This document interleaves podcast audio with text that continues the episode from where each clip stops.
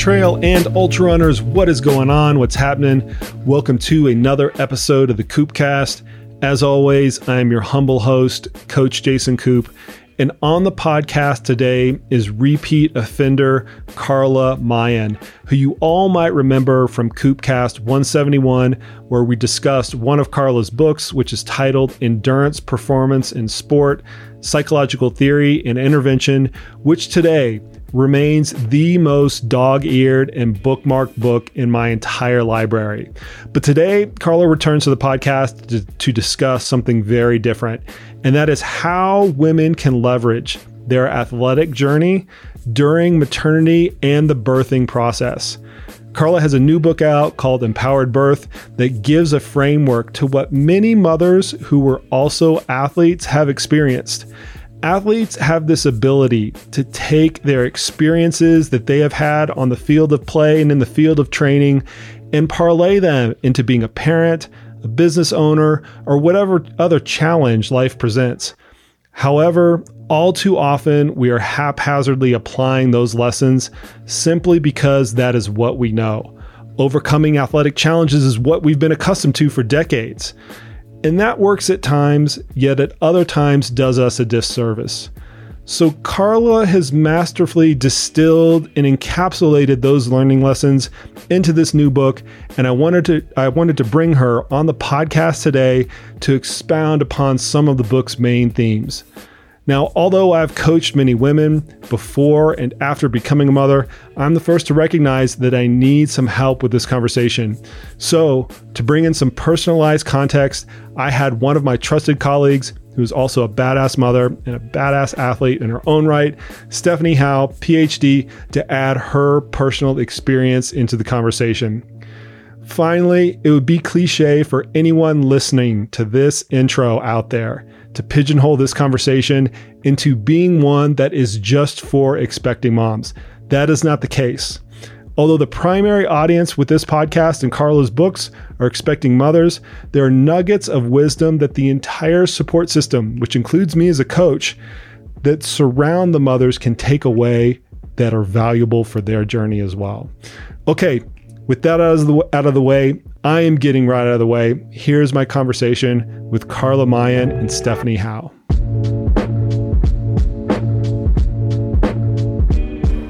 Carla, thanks for coming back on the podcast. Um, I really appreciate it. I've, I've, I've uh, like I said, the first time that you came on, I really appreciated your work because it helped me kind of conceptualize some sports psychology aspects that I was working through and more importantly it helped me like put a framework around it because we have all of these different kind of like disjointed ideas. It's almost like physical training right? We have all these different ways of applying physical training in terms of workout structure and strength training and endurance training and do they match and do they not match? And then bringing it all together is a whole different uh, as you guys would say in the UK a kettle of fish.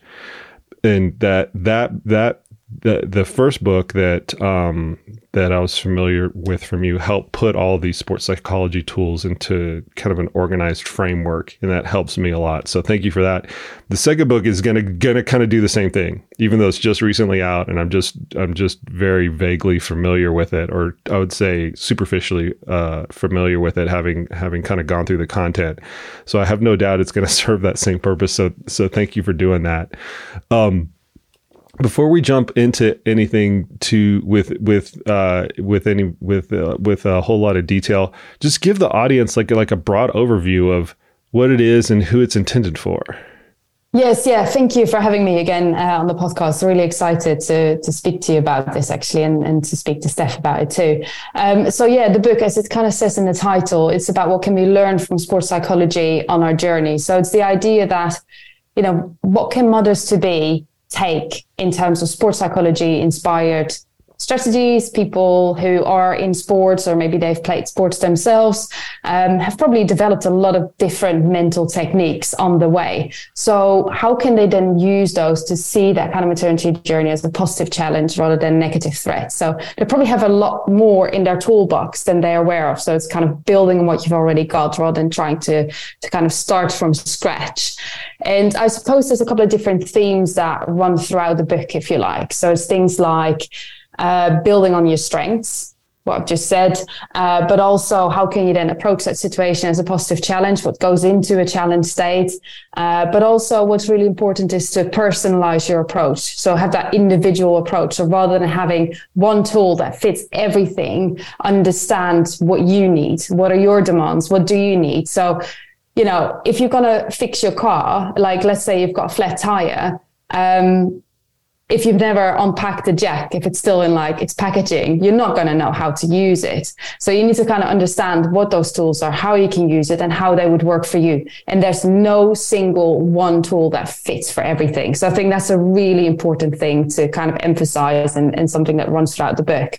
And then how do you know that works is through reflection. So it's that whole thing. Yes, we plan, we do, but we also need to reflect to then kind of understand what works for us and being able to adapt. So I guess roughly those are kind of four very broad themes throughout. And obviously with the audience is, you know, people on their maternity journey. Um, they can have a background in sports, but sports actually a really powerful vehicle to see something in a different kind of light. So even if you don't have a very strong background in sports, you'd still be able to relate to some of the content, maybe from a performance domain, uh, maybe from the performing arts, or you've done uh, lots of kind of presentations in the workplace or those types of things.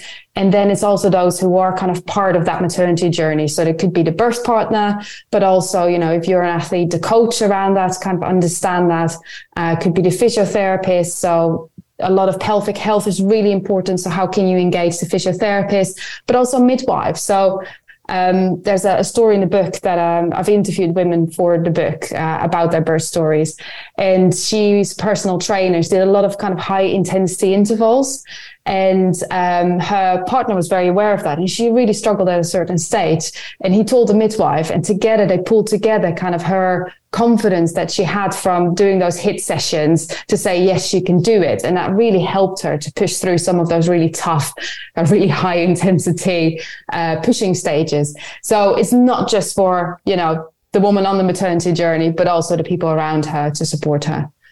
It's, it's interesting because uh, I've always had this experience that whenever athletes go through something that's like novel to them, and I would I would consider pregnancy and the birthing experience a, a, novel experience, right? You might experience it a few times in your life, right? Versus training for an event that's going to be a dozen, a few dozen, four, five, six dozen events that you're actually training for in your life.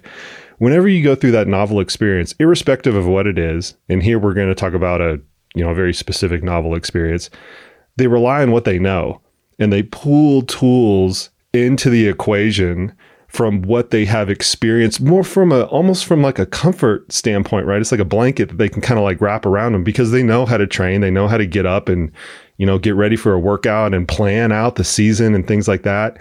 And with athletes they take they just kind of like almost naturally take those parallels or or those analogies and bring them into these novel experiences and what what I feel like this book is is is is doing very well is once again it's putting like kind of a formalized framework around it. I saw Steph like kind of like nodding about this because we were talking off air that her her her pregnancy and birthing journey was kind of a whirlwind. It was a whirlwind in her life and things like that. And I and I and having gone through that like with you as a coach and as, as a friend, I could kind of see that writing on the wall that it was just a lot. And whenever, whenever that's the case, it's a novel experience and a lot. You just kind of, hey, I've been an athlete for my whole life, going back to your skiing days, right?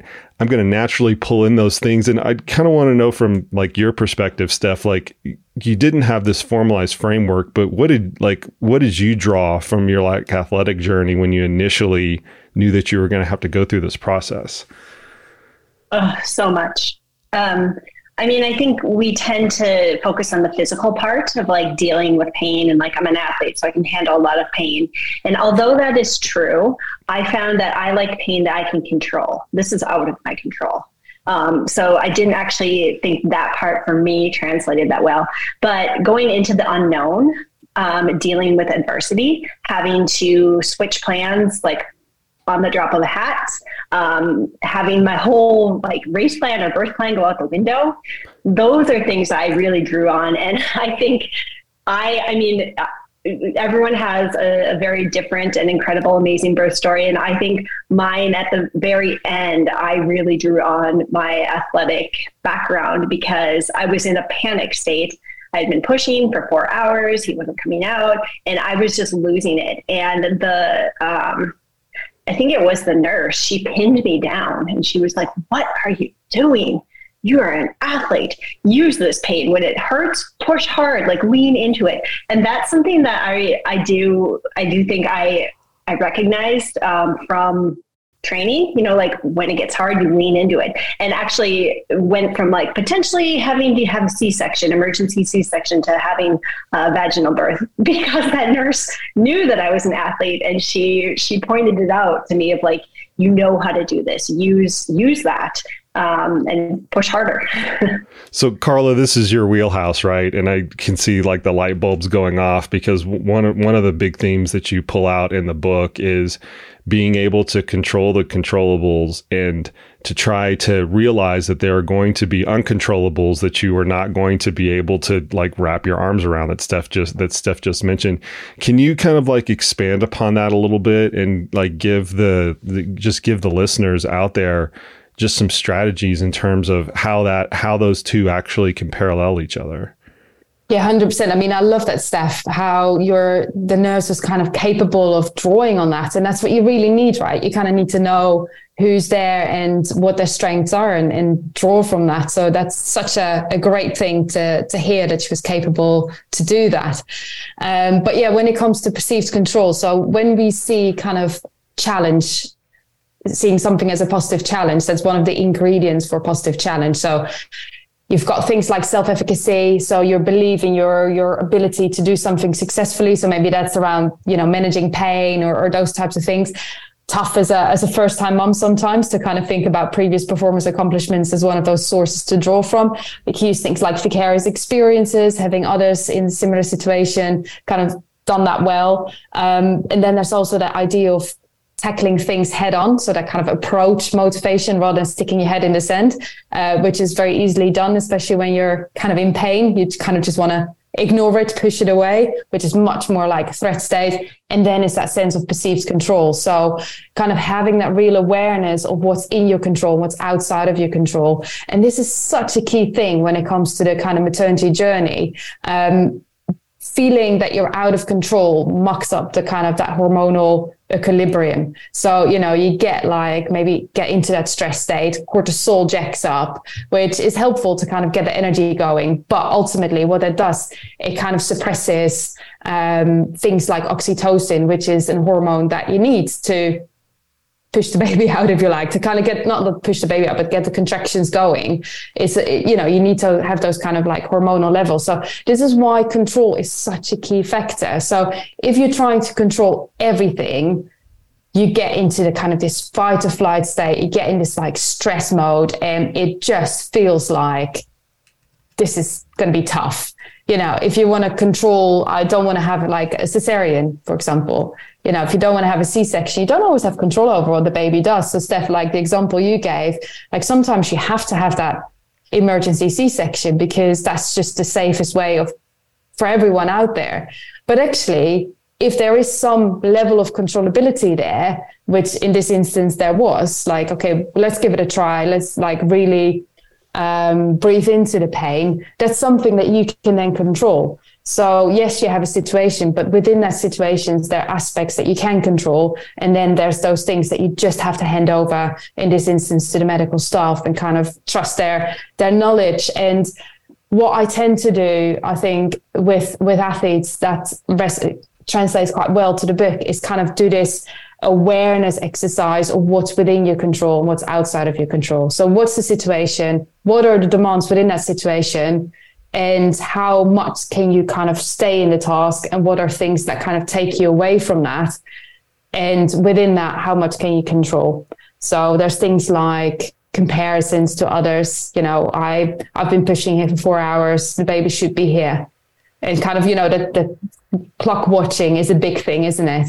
And that's completely out of your control. And then it, what, what then happens is you move so far away from kind of that task focus that it just becomes quite overwhelming. So what you had in that situation had someone kind of helping you to get back onto that task focus through reminding you to really tune into that pain don't see it as kind of, I guess, your enemy. Um, yes, the pain is much more intense than what you probably ever experienced during ultra because that's much more at, you know, you never go, I suppose, an RP of 10 out of 10, you know, well, maybe it's, but you don't tend to do that for a whole, you know, endurance race. But it's actually when you go through that transition and you go into some of those pushing phases, it is a 10 out of 10, isn't it? Like you yeah. just can't give anymore. It comes out of your toes. So it's about how do you then translate that? Okay, well, what can I do? I can still engage with my breathing. I can still have a really powerful breath to then push that. And then, okay, I've given it my all. I know I've given it my all. If I now need to hand over to the medical staff for an emergency C section, it's fine. I've done what I've could you know as an example so that's just one you, one thing. you know you're hitting you're you're really resonating with me uh, on this control piece because yeah, everybody out there kind of anecdotally knows that athletes have high levels of control but i'm going to give a really specific example of this. So several years ago we had this consultant come into cts it's a it's a company of coaches but we all have athletic backgrounds. And they did a FIRO B assessment, which Carly, you're probably familiar with, but the audience is not. And all it does is it tells you your kind of emotional needs, right? And they did it as a group. And one of the kind of emotional needs is control. So there's three of them inclusion, control, and, and affection. And our whole group was off the charts on control, having all these athletes in there. We all wanted a lot of control and we all wanted to express our control to our to our peers and I, I, i'm using that as it's a little bit our group is a little bit of a microcosm of the entire athletic space. I, I don't think that that's a, a, a big stretch to actually make because athletes are kind of athletes or athletes. So what my question to you is is is this element of is this element of control is it that when you're doing consulting with athletes do you actually see that as one of the bigger parts of the things that they need to work through in advance given that they're in a that they're in a situation that they're not going to be able to apply a whole lot of control uh, uh, uh, to yeah, definitely. I think it's that acceptance element that's that's yeah. really important. So um, in the book, uh, one of the chapters, and Steph already kind of talked about the birth plan overboard thing. That's actually the title of that chapter. It's kind of around uh, goal setting. And um, yes, it's, you know, we always promote this whole idea of autonomy, right? So you want to have autonomous goals, goals that are meaningful to you, uh, that aren't imposed on you by others. Um, and that quality of goal is really important. But what happens a lot is that we, we tend to then develop this one kind of super goal that we want to uh, work towards. And you know, sometimes I label that as a as kind of a a do or die goal. Maybe it's better said as a do or fail goal. Um, and you know, if w- what you see a lot of that is that people hang on to that particular goal, and if they don't get close to it because of factors that might be out of their control, it imposes so much guilt and kind of negative, unhelpful emotional states. And so, what I'm trying to do when I'm working with athletes, and and what I write in the book as well, is think about different levels of goals. So yes, if everything's fantastic on the day, and yes, you know, in, in this instance, the baby is in a perfect position and, you know, you're quite calm and have like a super smooth kind of transition between the stages, fantastic. But a lot of times that doesn't happen. So what is it that you can then revert to to still kind of not giving you those feelings of guilt? So maybe your your goal is that um, I'm really going to kind of tune into uh, the experience and trying to see how far I can go. So, you know, like in Steph's example, well, I've pushed for a couple of hours and I now acknowledge that, you know, there's not much more I can do. I've given it my all and that's okay. Um, and so you're kind of having those plans A, B, and C. And yes, sometimes you can revert back up, which is exactly what you did there, Steph. Like you, you kind of were reverting to another goal and actually you were able to tune back into that goal. So it's not always that you're going downwards. You can also go back upwards. And I think that's really empowering to give you some control, but at the same time, giving you that flexibility can really take some of those stress levels away or tune those down, if you like. It almost seems like like you have to learn you have to learn how to release the control from things that you have not experienced before, right? Because you're trying to apply that mm-hmm. control like across like universally universally across the board. But since the situation is so new or novel, as I was talking about earlier, you just have to realize that there are going to be these things that come up that you can't predict. That you're just going to have to be, you know what, this is this is out of my control. Go ahead, Steph. Yeah, no, I think it, I exactly what you both just said. Of as an athlete, you want to control every single piece. I myself am a very type A person. I like lists. I like having a detailed plan. And with birth, you can't really do that because you don't know it. Like there are things you can control, yes, but so much of it are not variables that you can impact yourself they're out of your control. And so I think the flexibility, I like that word a lot, going in with a, a plan, but being flexible, that that plan is likely going to change. And I think when you're when you're open to that and it's not like a detailed plan of like a list of like this is hour one, hour two, this is what I'm going to be like when I'm you know, eight centimeters dilated. Like if you don't have it that detailed, I think that gives the room for the flexibility and the ability then to work through it in the right way for you rather than following like a strict um, list of rules that you've created for yourself. Kind of like what you do though for a race. You make you make a fueling plan, you make a race plan, but then when you apply it, it never comes out like that, right? You have to change, you have to troubleshoot on the fly. You have to change what you're doing. You might have to change your full nutrition plan because you're getting stomach issues. So I, I do think there there are elements of both of like the control piece athletes need to just like take a deep breath and know there's less you can control because there are new things. But then also think about what you've done in your past and know that you've probably had a really detailed plan, but have had to change it on the fly. Yeah, I call that having a strategy, not a plan. Mm, because when you, you have a strategy, you have like, and once again, I'm leaning on my coaching background here. When you have a strategy, you have themes that you're trying to angle your actions towards versus check boxes that you absolutely have to have. Steph and I are laughing because we always joke about Stephanie's elaborate lists that she starts out with in the morning. it's like, I'm gonna wait. I'm gonna wake up and get out of bed and make my bed. That's the first thing. Okay, I get to check that. No, I get to make my list, make my list, and then check that check that thing off the list uh, or off the checkbox. But anyway, I guess my point is is is like that's the way that I that I internalize it. Is is you have to have strategies that you're that you're using and deploying as opposed to having these very specific endpoints that need to be met because the strategies offer a little bit of malleability to how you get to those endpoints versus strictly aiming at the endpoint.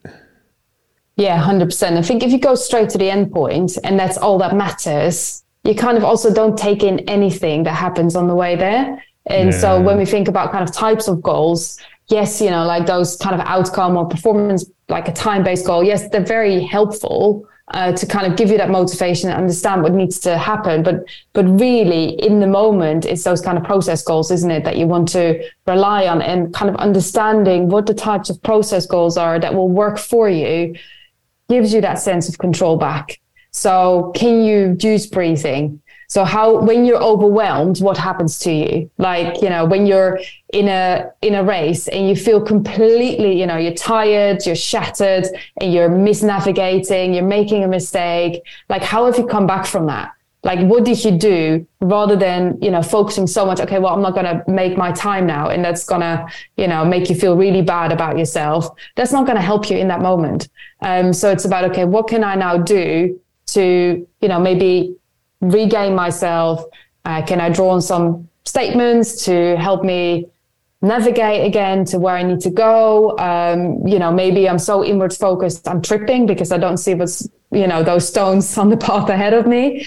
Um, you know, like what, what can I do? Can I maybe build in a routine to like focus outwards, inwards, notice how my body feels. And those are things that translate really well because what sometimes happens in birth is that we're so kind of focus on dissociating ourselves from the pain that we don't actually realize what's happening with our body. Um, so it's about kind of allowing yourself to sometimes tune into the pain. And as you know, you gave that example. And that can be really empowering because then you kind of you're, you're tuning into your body you'll be able to communicate those levels of pain and then maybe decisions need to be made around pain relief uh, that otherwise you wouldn't have done and actually that will give you a much better experience and I'm kind of drawing on a podcast that I did a couple weeks ago with uh, Dr. Scott Fry, who's a neuroscientist. And one of the things that that he mentioned that made a big impact on me is there, that our relationship with pain is malleable, and we don't know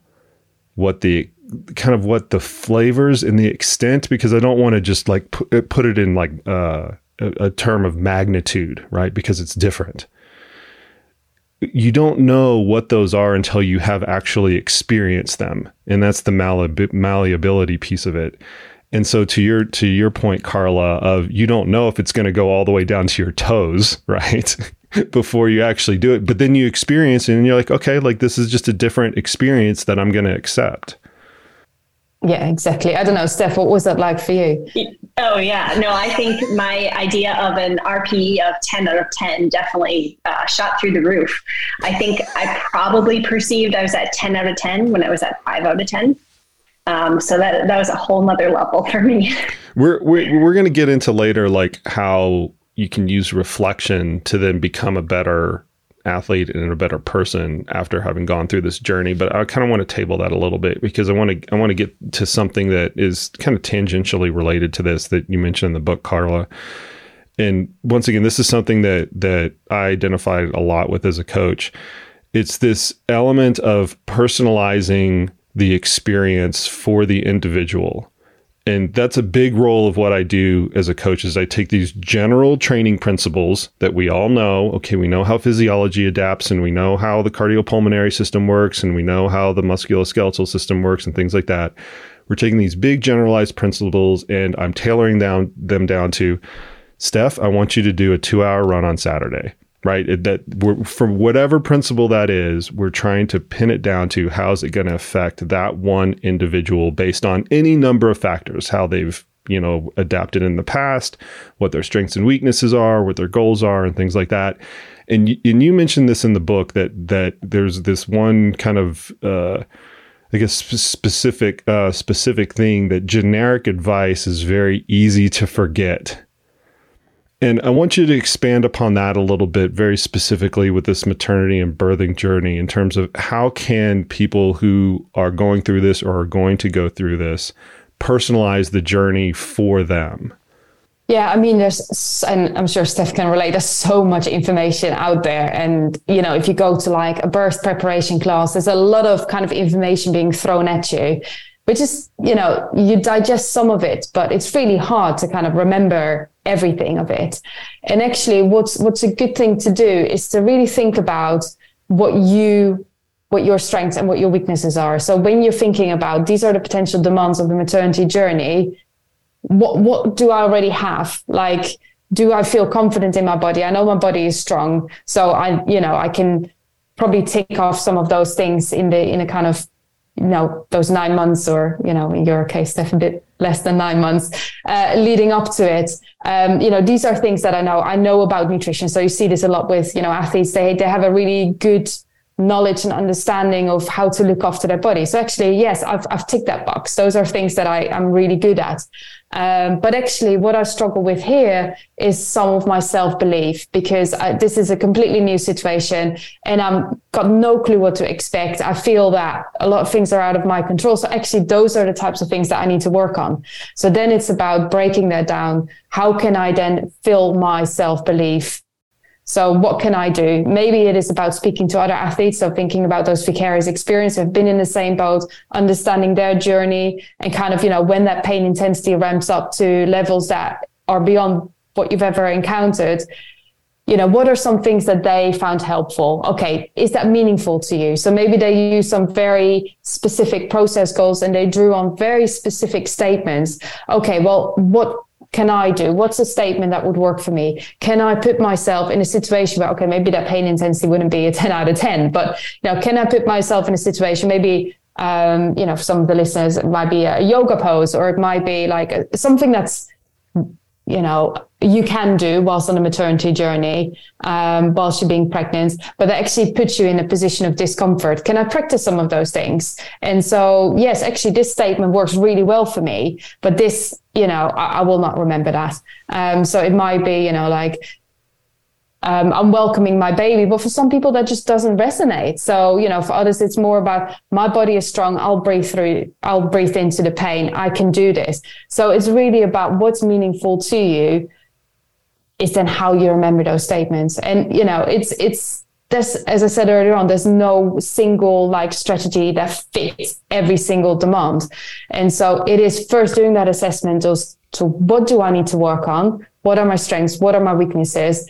What do you've already got and what are some of those strategies and i cover a couple of those in the book that i can then practice on that journey to set myself up as much as i can in that kind of positive challenge state to put myself up hopefully for in, in, in a good kind of stead if you like. Steph is there anything like right off the bat that like you individualized for you well, yeah, yes, sort of. So, like Carla said, there's so much information out there. There's people telling you how you should do it, how you should think about it, and it's overwhelming. And so, I chose to not really engage in any of that.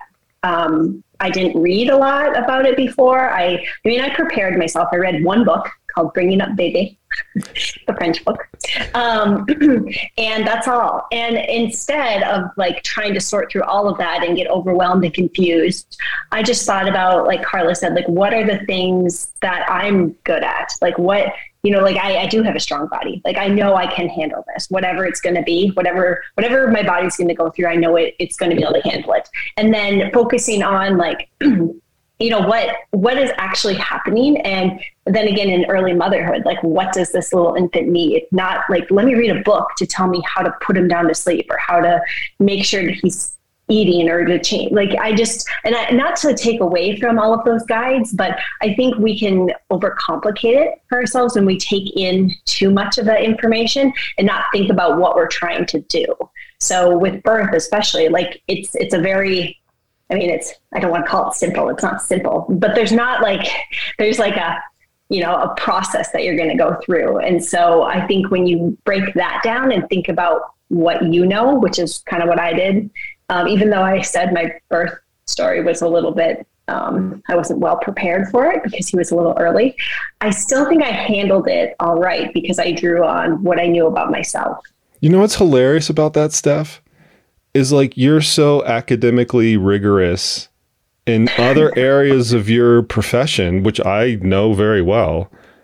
And Yet when it comes to this, you're like, I'm going to figure it out myself. And you you yeah. wouldn't you wouldn't do that when we like talk in our research group about whatever. Like, oh, let's go let's go talk about carbohydrate metabolism or something like that. You're like, I'm going to go to the research and I'm going to look up 20 papers and you know spend two hours reading them and marking them up and things like that.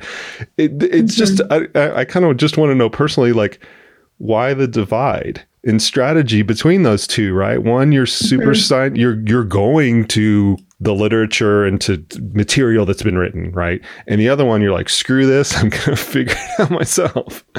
Yeah, yeah, no, I I think it's it's a very maternal instinct. I think we have that in ourselves of like knowing what to do, and um, it's two reasons. So I, I feel that that I actually can figure it out because you know, like a child is an extension of you. It's like he was inside me, like he is a part of my body.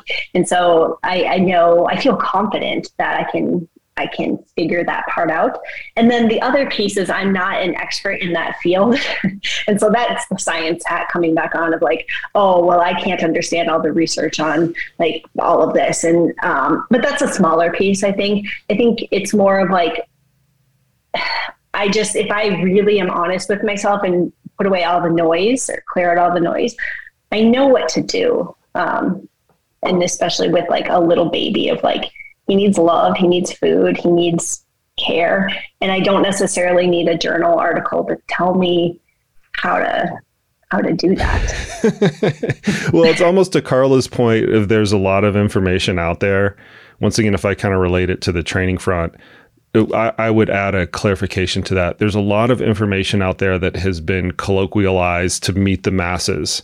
there's a lot of research uh, that is in the physiology and coaching and training space and things like that, and we can draw a lot from it. But it, to Steph, to your point, not everybody's a domain expert, and so they look to the colloquialization side of it, and that's where we get like static training pr- programs, right? To this individualization yeah. piece, mm-hmm. we get these these static training programs that are meant for a completely different journey, right? They're meant for the pregnancy and the birthing journey. And my same issue with static training programs would be, or my issue with static training programs would be that they cannot and they are not individualized to a person. That same criticism can be applied to this like colloquialization of, of, of the information that's, that's more in this other world. 100% agree with that. And I think if I could hire a coach to take me through this journey that I could check in with every single day, um, that would be the best case scenario.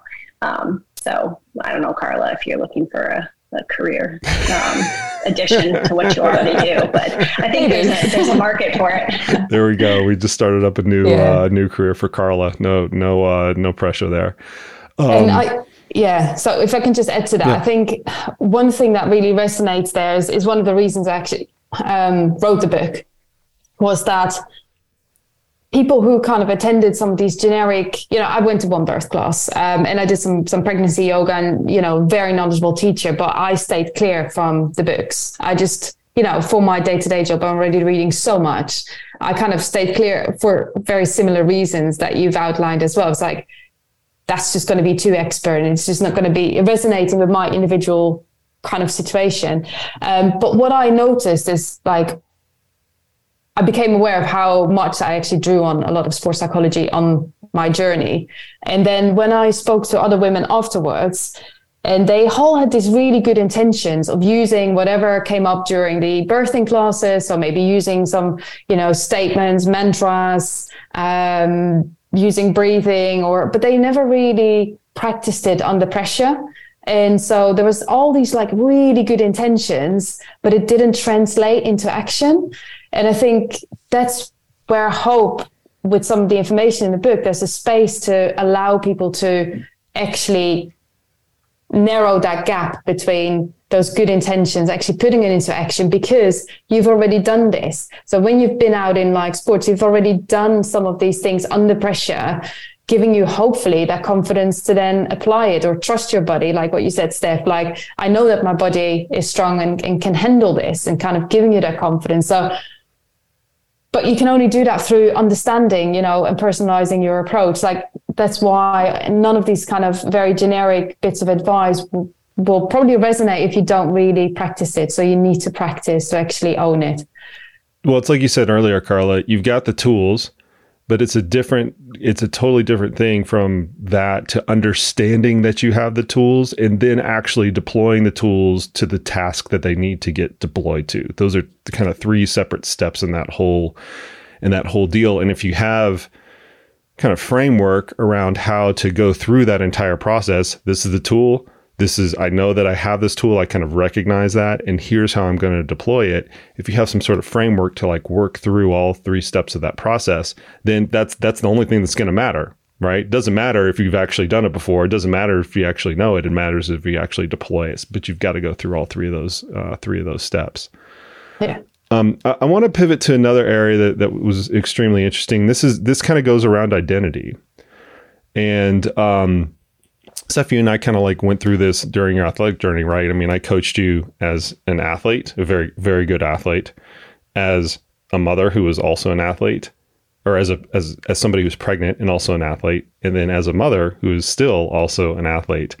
And I noticed the way that you just kind of your self identity, how that changed throughout this throughout this entire process.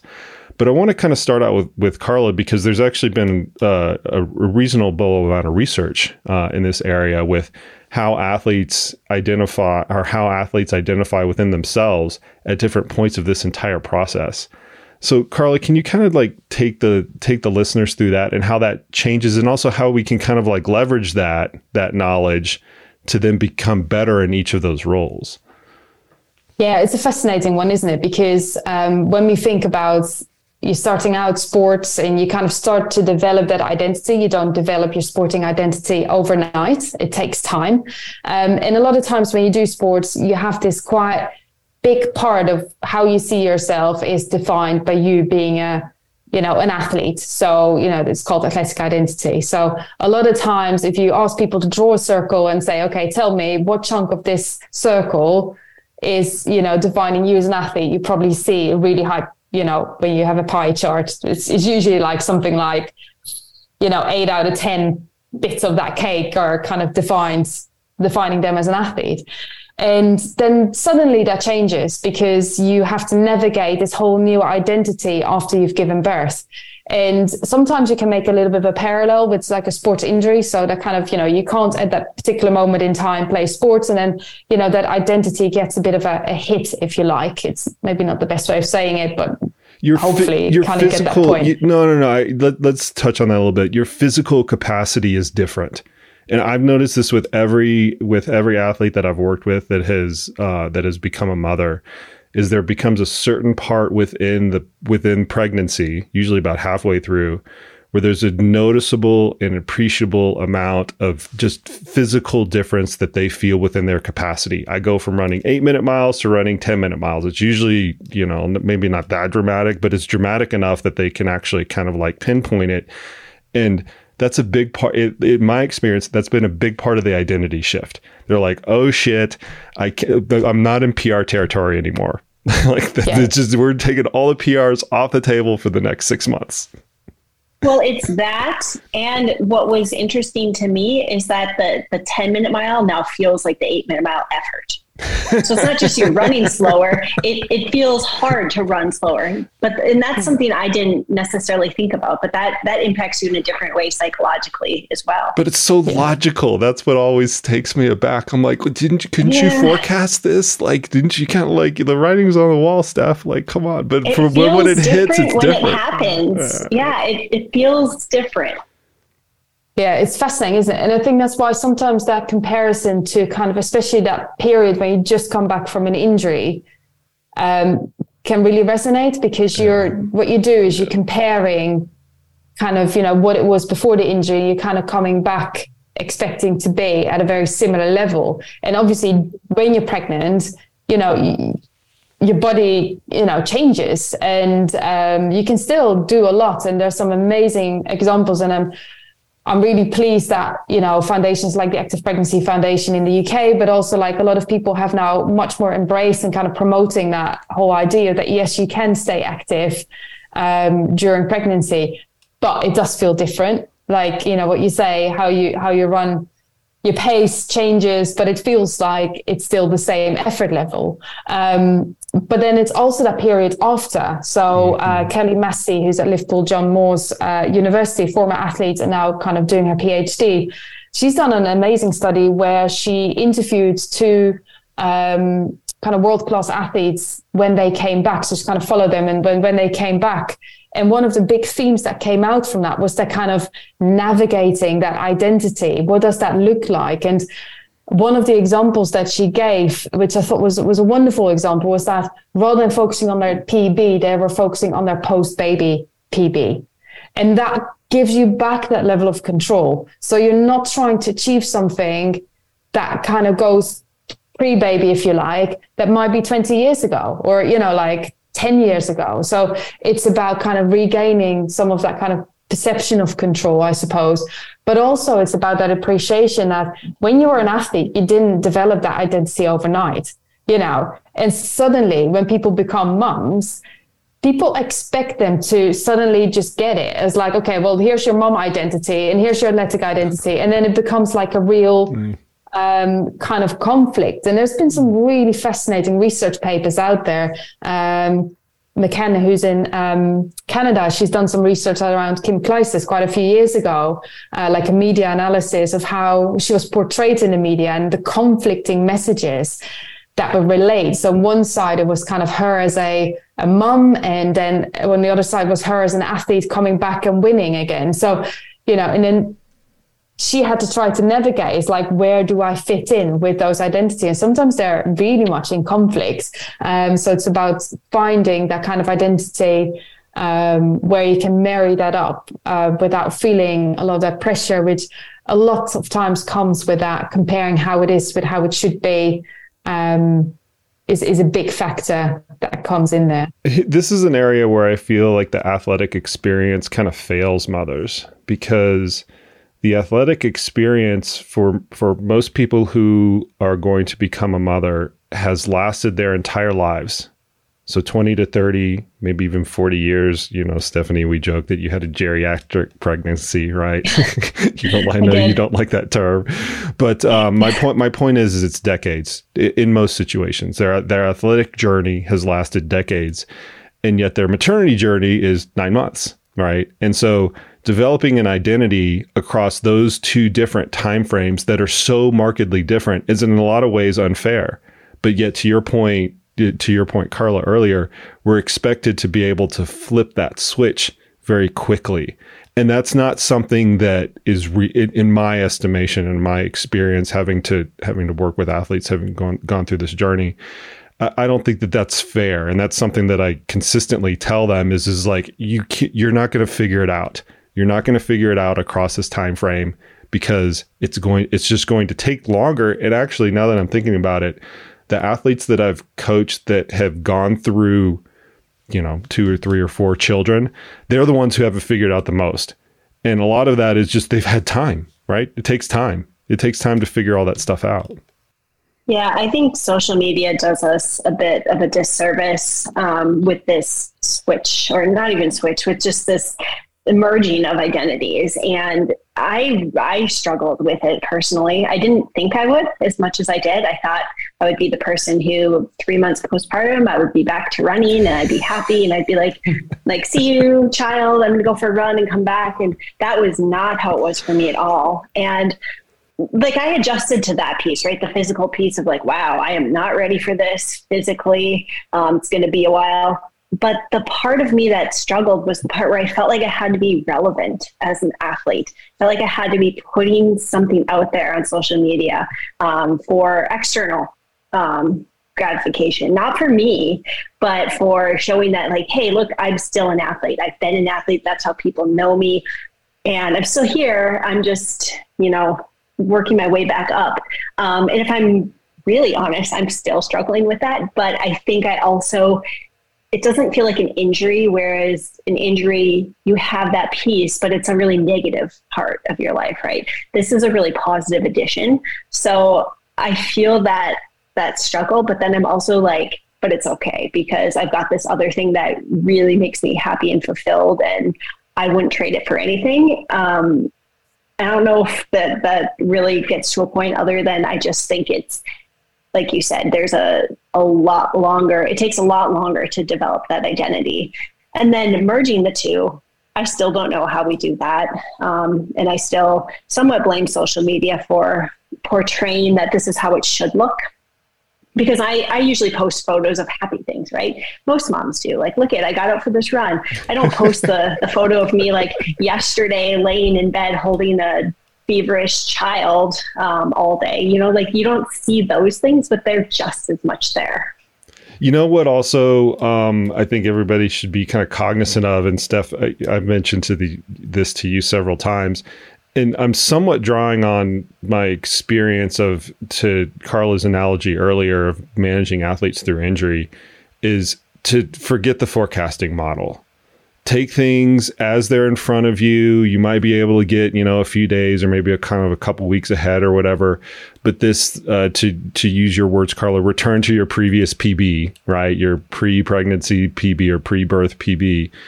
Forget that forecasting model because for some women, that's actually pretty quick. Some women they just get back into it and they're freaking, you know, back on the track, back in the mountains, kind of in their formal, form or physical athletic self very, very quickly other ones, it's a couple years, right? And so I, I just I think that that whole I think that that whole element of forgetting the forecasting piece and just taking things as they come is an extremely important part of that whole journey, especially once the baby is there, once you are a new mom.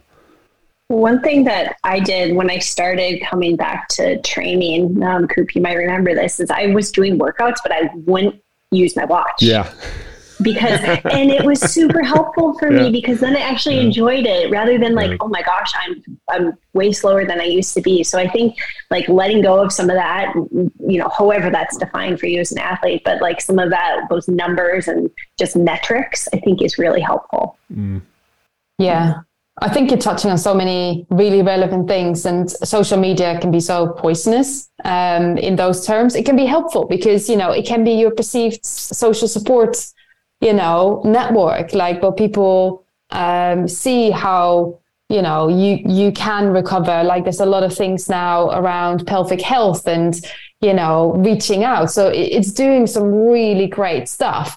But then at the same time, like these really raw experiences are rarely shared. So it's, what then happens is that that performance narrative becomes very dominant and that you know navigating those two identities becomes quite a challenge and you know especially with toddlers like small children you tend to get so many calls along the way and so there's so many bumps onto some of the training especially if you don't have um, someone who constantly might look after the, you know, the child, whereas you're maybe still the main kind of care care for the child, then constantly you're going up and then you're going down, and you're going up and you're going down. So it's kind of that, those expectations of what that path looks like. It's it's not a straightforward one. And I think, you know, what you said, Jason, that kind of forecasting model is just not gonna gonna happen. But you need to have that appreciation of the coaches and the support staff around you and that understanding because otherwise it's, it it's just another layer of pressure being placed on you. So I think it's a it's a really important point that you raised that there and kind of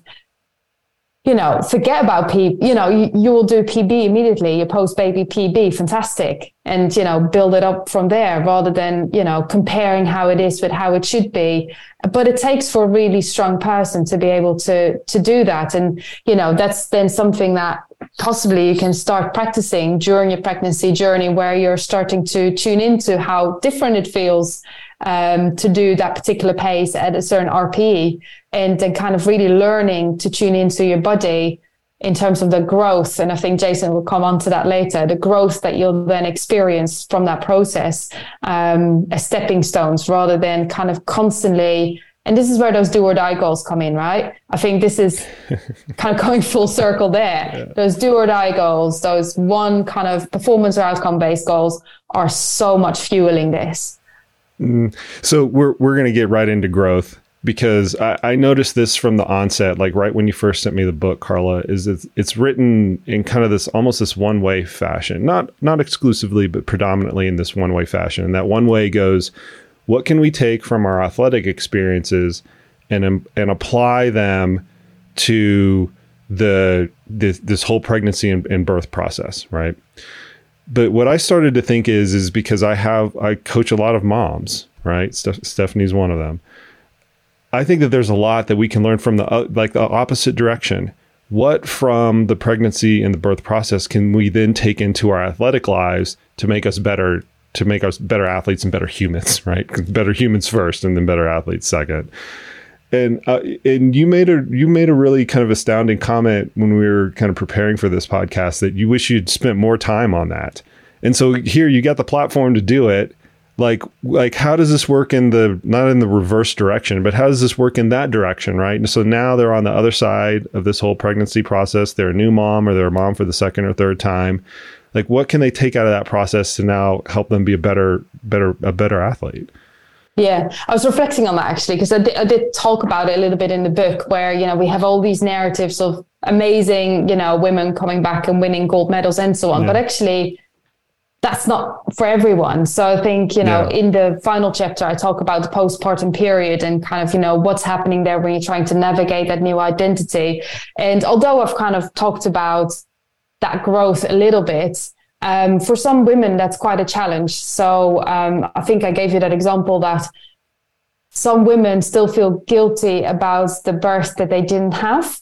Um, and so they get stuck in that rather than kind of learning the amazing feats that they've experienced and kind of accomplished throughout. So there's definitely scope to to kind of really engage in that reflection. So what I have done in the last chapter, I talk about decompression as predominantly kind of focused on emotion. So when you come back from, you know, maybe it's it's based uh, from the EIS or the English Institute of Sport, um, who kind of developed this based on the Tokyo cycle, where you know you come back and you have this humongous intensity of emotions coming over you like how do you decompress from that? Or you know so when you have a like a major event and like it's that kind of post marathon blues post event blues like how do you navigate that? Um, but part of that is also kind of sense making and action points like what's the meaning coming out from this and how can i utilize that meaning for looking ahead um, in the horizon. So it's yes, it's about decompressing and making sense of these emotions, but actually you can use that also as a reflection tool to then look forward and and have a bit of a we say a framework around how can you then go forward and, and focus on your strengths and I think there is a lot more scope. There's some research out there and like lessons learned from, you know, the maternity journey, but there's a lot more that we can do in terms of moving away from feeling bad about what might have happened during the maternity journey or pregnancy, but actually focusing a lot more on that strength model in terms of, hey, I've I've done something pretty amazing here. Um, what can I learn from that? Um, you know, obviously that that applies to things that have gone to plan. Uh, there's also obviously some really sad um, examples that you know we shouldn't we shouldn't overlook or, or, or forget you know yes we are empowering but we also need to make place for situations where that that's maybe not the case. Uh, Steph, what did you take from that? Because once again, I I kind of noticed like a shift in you. I, I, I probably haven't done the best job of ver- verbalizing this, but like you just kind of take stuff that's thrown at you a lot better. That's the best way I can describe it. great way, great way to put it. Um, yes, I think I've become a better, more adaptable athlete yeah. because in the past, you know, if things didn't go as I planned, I would they, that would upset me or I would change my plan. Um, you know, if I didn't get a good night's sleep, I would sleep in and skip my workout or move it or, and now if I did that, I would never run. so I just like, you know, I, I'm just, it, it, it's like, okay, I didn't sleep. Well, it's a Wednesday. That's just another day. Great. Here we go. Or it's like, okay, your window now suddenly you can go at 11 a.m. and you just slammed a huge burrito, like go. I just think I care less, but I mean that in the best of ways. Like I just don't put the same emphasis on making it perfect.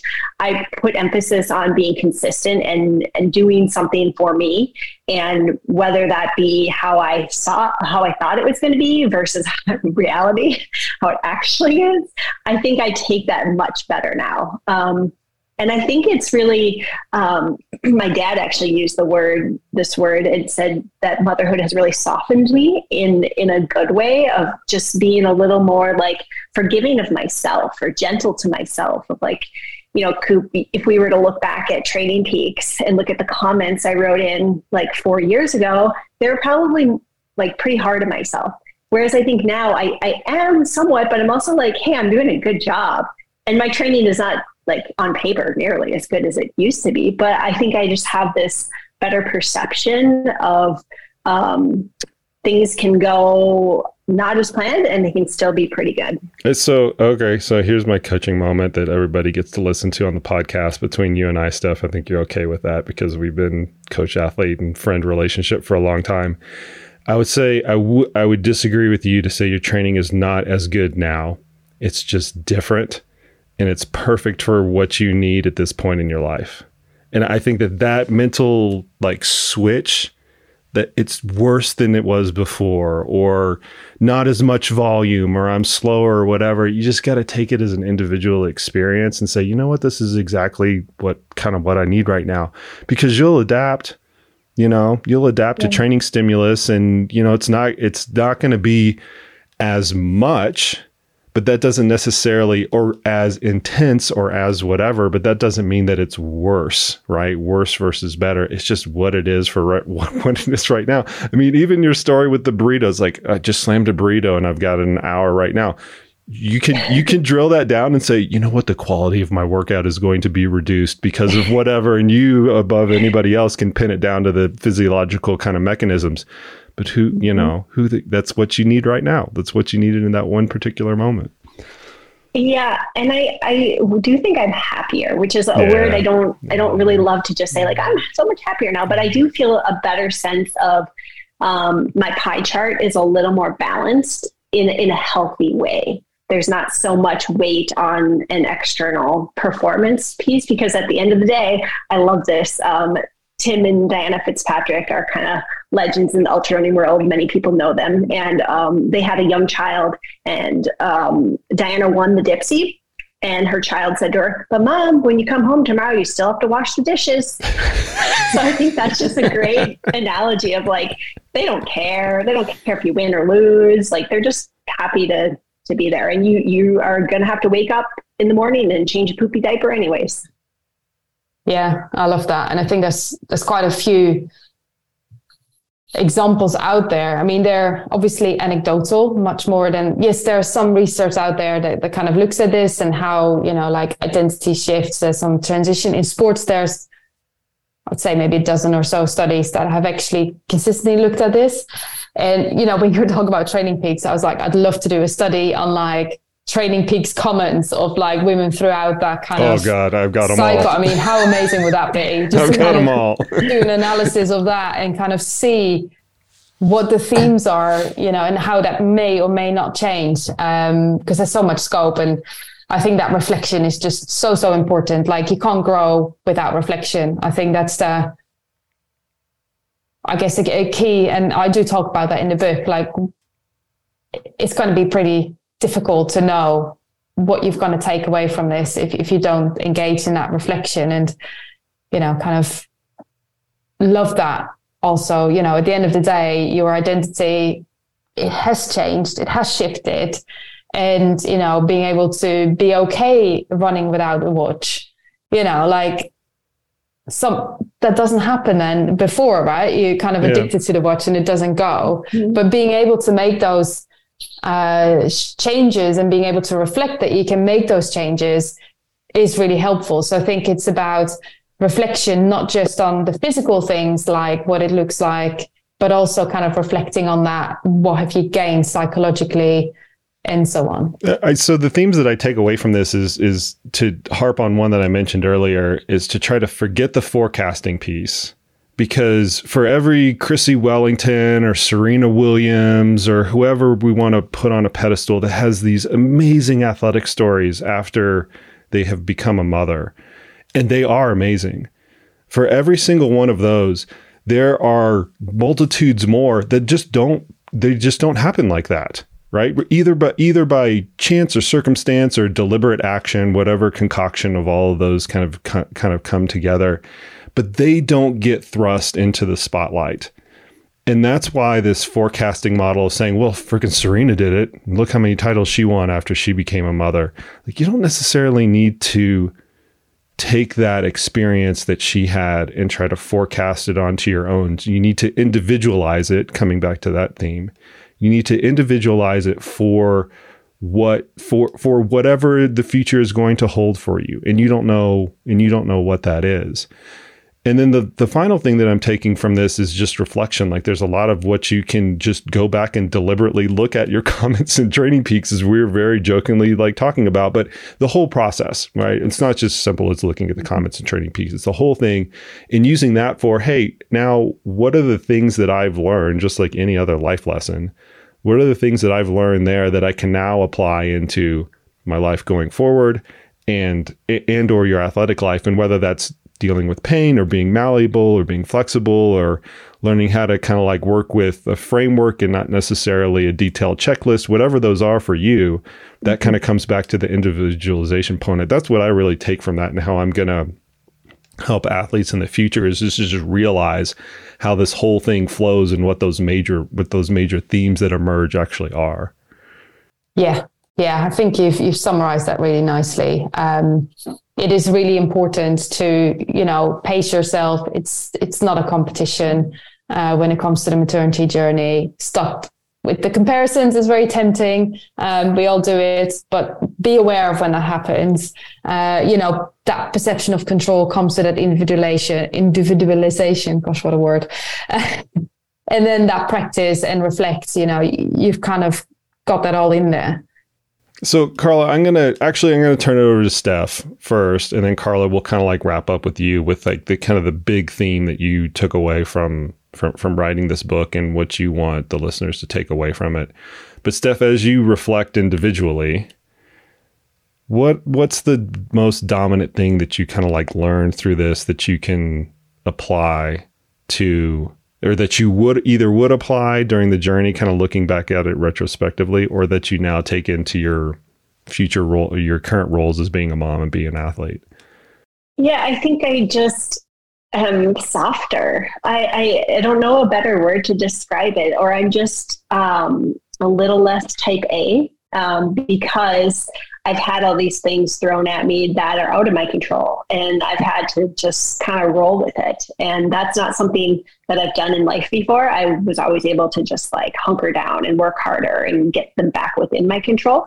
So I think that's something that really resonates with me, and it's such a good thing for me for as a personality, as um, in my professional career and as a runner myself if you think about races like that's just going to be so much better. If i don't sleep the night before or i miss a drop bag or my pole breaks i'm going to be totally fine because that's no big deal right? You just figure it out. Um, the one thing i will say I, I wish i paused a little more on is that immediate postpartum period of time. Um, there's some like research out there calling that the fourth trimester. And I think that's a really powerful time for women to just settle in. And maybe, as Carla, you were saying, to do that reflecting, like that's a great time to do it. And that's a great time to like, you've got this little baby and maternity leave um, sounds like a dreamy time, but it's honestly the hardest time I think of a woman's life because you're sleep deprived, you're physically not able to do much, you're you know struggling to, to figure out how to feed and change, and your identity is thrown out the window. And I think that's a really vulnerable time, but a good time to just give yourself some grace, pause, maybe stay off social media and just reflect on you know what you've been through and that I think will help set the tone for for moving forward and like really, I guess, leaning into motherhood and who you are as a person um, outside of that, because those those can support each other if you let them. Steph, to the softer part of things. Uh, I noticed, you know, I think you probably can uh, imagine where I'm going to go with this. Pre pre motherhood, you were always somebody that would you would woman handle everything and it doesn't matter whether you're getting your PhD or you're going to win Western States or you're going to, you know, figure kind of like whatever what whatever it was in front of you, you would just friggin' arm wrestle it to the ground and do it through sheer will. because you could, right? Because you could control a lot. Of, you could control a lot of that. A, a lot of that process. That that that behavioral pattern didn't serve you as well once you became a mom because you had more things that were kind of like out of your control. So your your your uh mm-hmm. your change of becoming a little bit softer and kind of like letting those things go was was was very was very palpable. You still have the capacity to arm wrestle things to the ground. Like you have that in you regardless of whether it's an intellectual task or a physical task. You still have that within you but you know where to apply it better and where to not apply and where, where the tasks that you can apply that against. And I think that's kind of cool. Yeah, I, I like that assessment. Yeah. Okay, Carla, you get the floor finally to wrap it up here. What can listeners take away from all this? Um, gosh, yeah, I think we've captured quite a lot, didn't we? Um, so it's it's about kind of returning, I suppose, to some of those main themes of the book. So um, I'll start with the kind of reflection theme is don't feel that you need to do this straight away. Um, so sometimes you just feel overwhelmed, and that's okay. Um, so take the time to, you know, even if it's just a a message you're sending to some friends, so you can come back to that and use that as a a way to start reflecting. But do allow yourself to not just plan, not just do, but also reflect ultimately to, you know, you've achieved some some really great things there and engage your support team with that. So uh, don't feel you're on that journey all by yourself. So engage, you know, it might be the coaching stuff, but also, you know, whoever was there uh, with you, perhaps during the kind of birthing journey. Um, so don't do it on your own. Uh, I think is a is a key thing. And we talked a lot about kind of control and flexibility, and I think that's definitely one of the kind of key take home messages uh, for people is don't feel you need to control every single bit. Um, I know this is probably the hardest thing to do, uh, but think about how you can use some of those strategies to enable yourself to become more flexible. So whether that is through drawing into process goals, tuning into process goals, whether that is through uh, having some kind of self-talk statements to remind yourself to be flexible, or whether it that is to draw on things like imagery to um, see things in a perceive things in a different way or getting yourself into like a place that that's a happy place for example think about happy gilmore. Uh, can even use that as a nice example of imagery? Um, and i think that's uh, a really important thing. And then the other thing is pace yourself. Like honestly it is your journey. It's no one else's journey. Own that journey but don't feel you need to be a warrior and push through when it's not necessary to do so really amazing concepts there, Carla. Where can uh, I'm going to give you final chance plug the book. Where can people get their hands on it? Um, so the book is published by Sequa Books, uh, so you can either order it directly from them. Um, can spell it. I'm sure. I'll leave caption. a link. I'll leave a link in the show notes. Um, and it's uh, all the kind of main booksellers uh, should have a copy or should be able to to order a copy. So it's Empowered Birth uh, lessons from sports psychology for your maternity journey um, is the title, or you can go to my website where there's a link to the bookshop as well. This has been awesome. I'm going to leave links in the show notes to everything, including some of the research papers that we just uh, talked about, because I've got those queued up right now. Um, I'm looking forward to getting to the rest of this. I'm about halfway through the e copy. I'm looking forward to getting the physical copy. And I, I, the reason I'm mentioning that is that it'd be very easy and cliche for people to think, oh, this is just for people who are going to be new moms or think they are going to be new moms. And it's not. I am absolutely 100% going to use this in my coaching practice probably within the next few months because just the way things go, I just have athletes that are, you know, going to be new moms every maybe 2 3 times a year and I'm I'm it, this is going to be another tool in my tool shed, you know? So mm you know, to your point that you that that that to be mothers can bring a village around them, that it's not just them going through this process. They can leverage other individuals. Uh, I'm going to take heart to that, and I'm going to you know put it. I'm going to sharpen this tool definitely, and this is going to be one of the things that I use to do it. I think Steph absolutely loved your examples. No, yeah, thanks for, for letting me uh, join you both today. And thank you for all the work you're doing in this area. I think it's a much needed space for, for women to have resources. Um, so I also am looking forward to reading the book.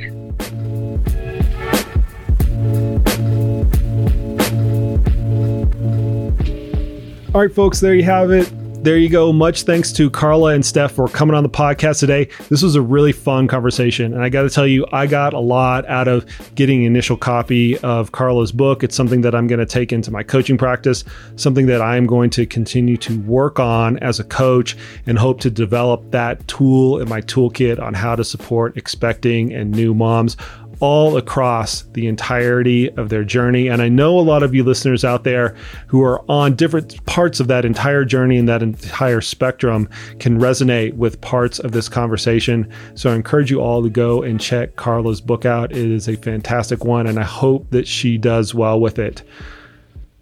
Switching gears a little bit, next week, is Western States Week. I will be out there supporting a number of athletes. I hope to see all of you out there. If you do happen to see me, give me a high five, tell me what you want to see upcoming in the podcast. It is always a wonderful week to see the entirety of the trail running community rally around one fantastic, amazing race. I wish the very best of luck to all the athletes out there that are going to have to navigate the snow and the heat all in one race. It's going to be a really good one. Hope everybody tunes into the amazing coverage there. That is it for today, folks. And as always, we will see you out on the trails.